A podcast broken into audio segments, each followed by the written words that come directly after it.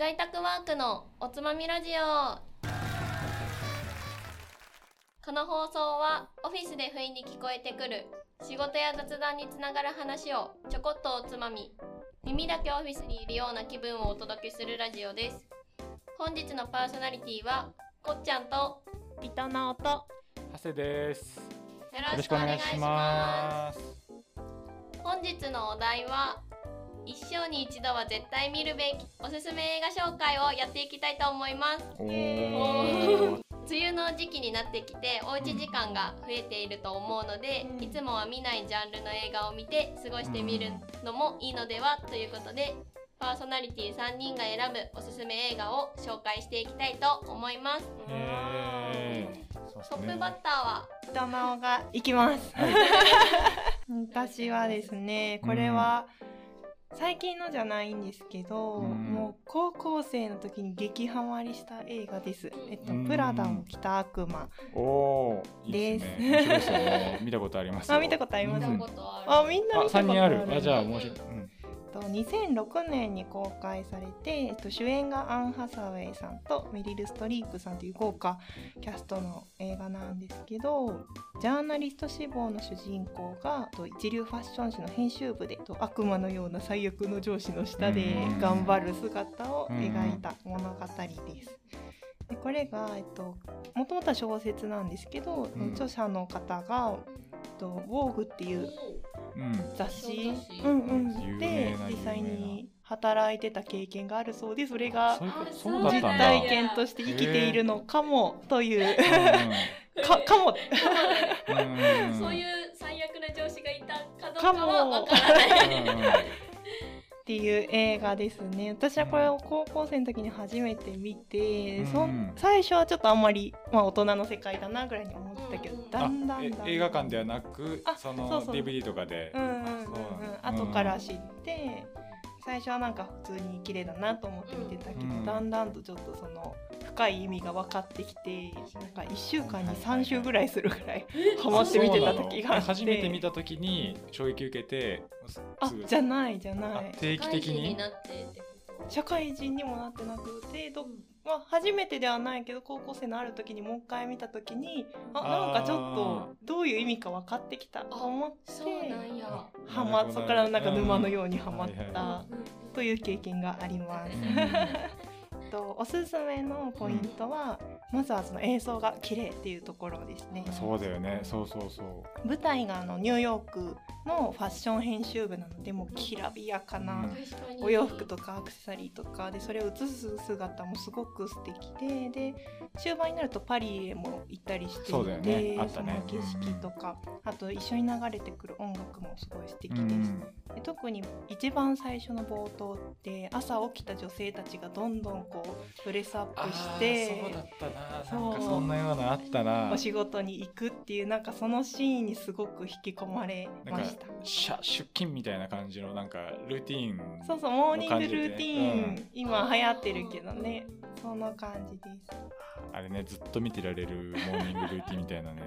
そうそうねまあその深くハマった2つ目のポイントはうんやっぱ仕事への姿勢とか価値観あについて高校生ながらにもちょっと考えさせられたなみたいなとこがあって。ーでも言われ言われてみたらそうかもしんないわ。最初この主人公って結構ダサめというか、うん真面目だからあんまりファッション興味ないファッションなんてふみたいなブルーはブルーでしょみたいな。あそうそうそうそううそうそうえー青以今じゃ外に表現あるのみたいな。えー黒は100色とか言われてるけれどそうそうそう。アン・ハサウェイにとっては赤青は青何の違いがあるかもわからん。ふって笑ったらみんなからすごい白い目で見られるみたいなそういう異次元の世界に飛び込んで最初はちょっと鼻で笑ってたところがあるんだけど目を覚ませって言われて、あその上司に？あそれはね、えー、違うと同僚のちょっと女の子っぽい喋り方をする男、うん。男性なんだけど、その人に目を覚ませって言われてそこからすごく改心して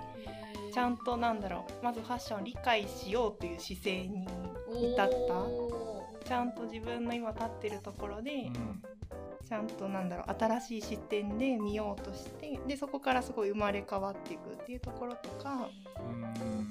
あとただまあそれ生まれ変わってハマっていったけれども私はこういう考えだっていうのは最後は自分なりの回答を見つけて貫いたっていうところがすごく素敵だなと思った映画です。うんなんかファッションおしゃれ映画だけど、うんこういうお仕事映画ってそのね自分たちが社会人になってとか年次を追うごとに見方というかうん。深みすっごいますよね。そういう視点がね。社会経験を積んだ。今見たらまたみんな違うかもしれない、だよね。えー、面白いよね。そうそうこれを聞いてくれてる、うんリスナーの方。で 今の部署がちょっとなとかって思ってる子もなんかこのプラダを着た悪魔を見たら、うん。まあちょっと今の部署で頑張ってみようかなって思うきっかけになる映画かもしれないです。かもしれないわ、うんうん、思うわそういうのなんか、うん悩んでる人に通ずるところもあね。ぜひ見てほしい、ありがとうございます。ありがとうございます。はい、じゃあ続いてのおすすめ映画紹介者は？はい、僕長谷です。お願いしはい、ます。今のねなんか仕事の話みたいなのちょっと通じるんですけうどん。僕のおすすめ映画は2016年公開の「何者」という映画ですね。見たこれあの曲も主題歌も有名なので、まあ、知ってる人いいるんじゃないですかと思うんですけどあの佐藤健さんがうん。主演のあの就職活動をする大学生たちのお話ですね。であらすじはあ、まあ、いろんな、まあ、キャラクターというかこの大学行ってたり何か趣味があったりするいろんな人たち若者5人が、まあ、ひょんなことから、まあ、定期的に集まって就活対策でいろいろ情報交換するみたいな環境で、へまあ、どうコミュニケーション取っていくか。ーうんうん。で、まあ、あなたの強みは何ですかの質問に、まあ、タジタジするじゃないですか就職あー活動怖でい。怖かったね。自分って何者なんだろうかみたいな。でそう。でそして何者になりたいんだろうみたいなことを模索する。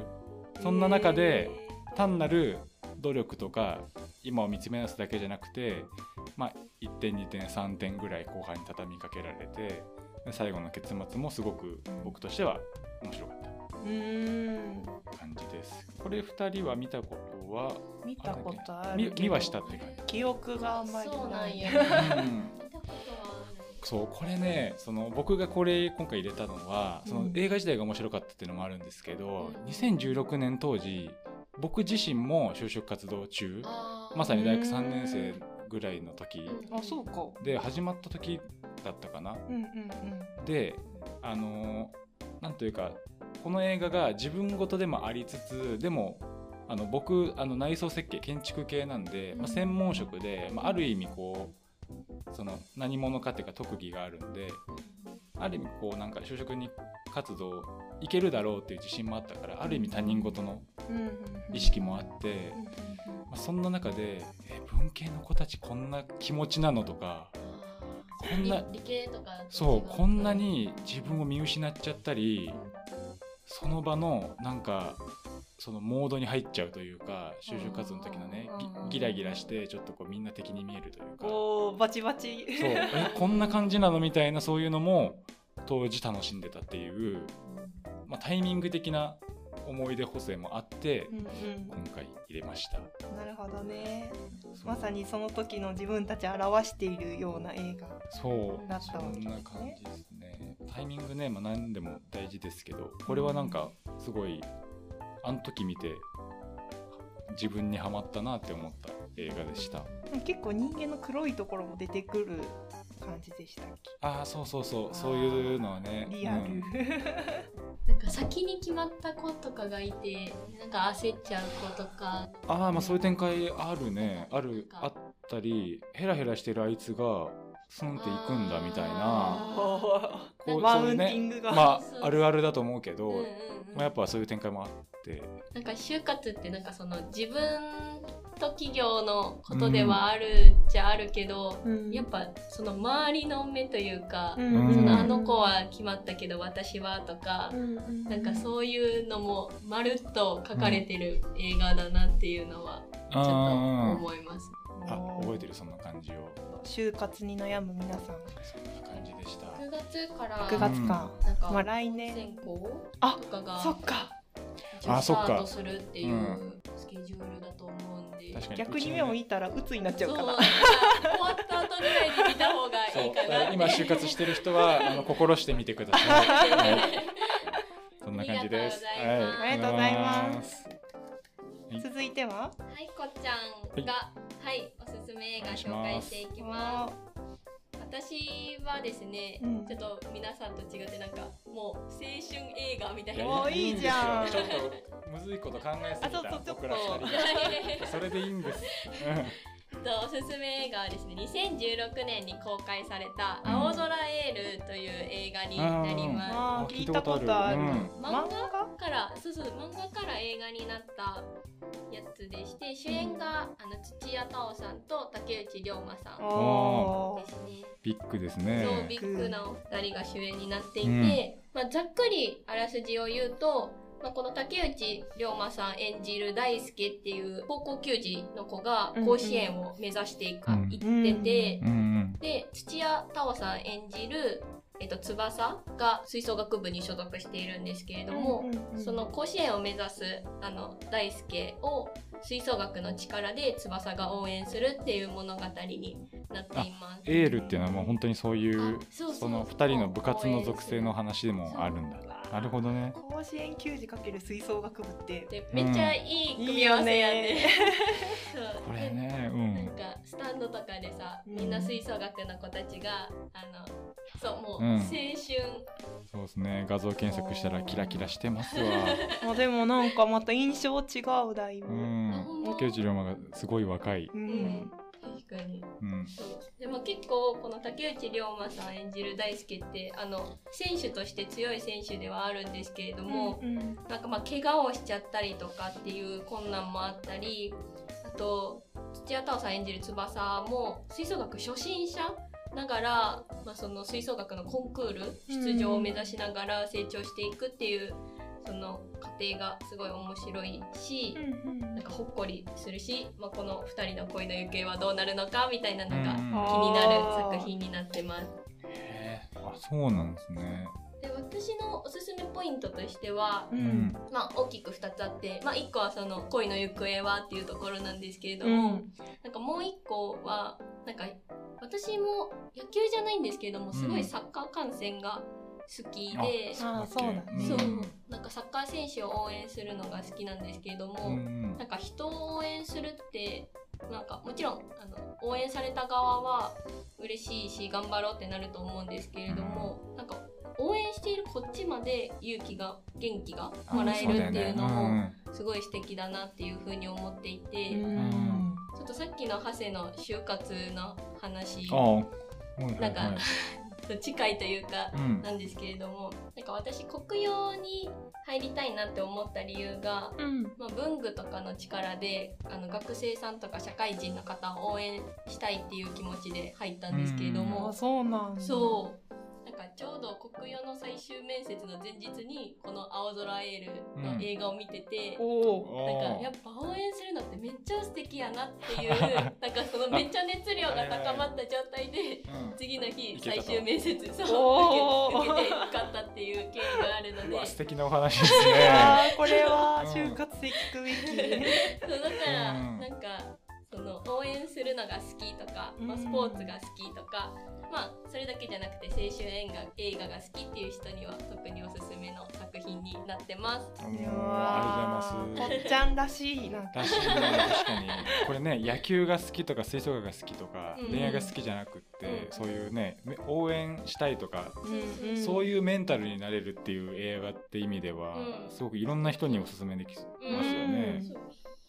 これはじゃあ就活生の人今見てもあ大丈夫？あさっきあじゃあさっきのでプラマイでゼロになった感じですね。あ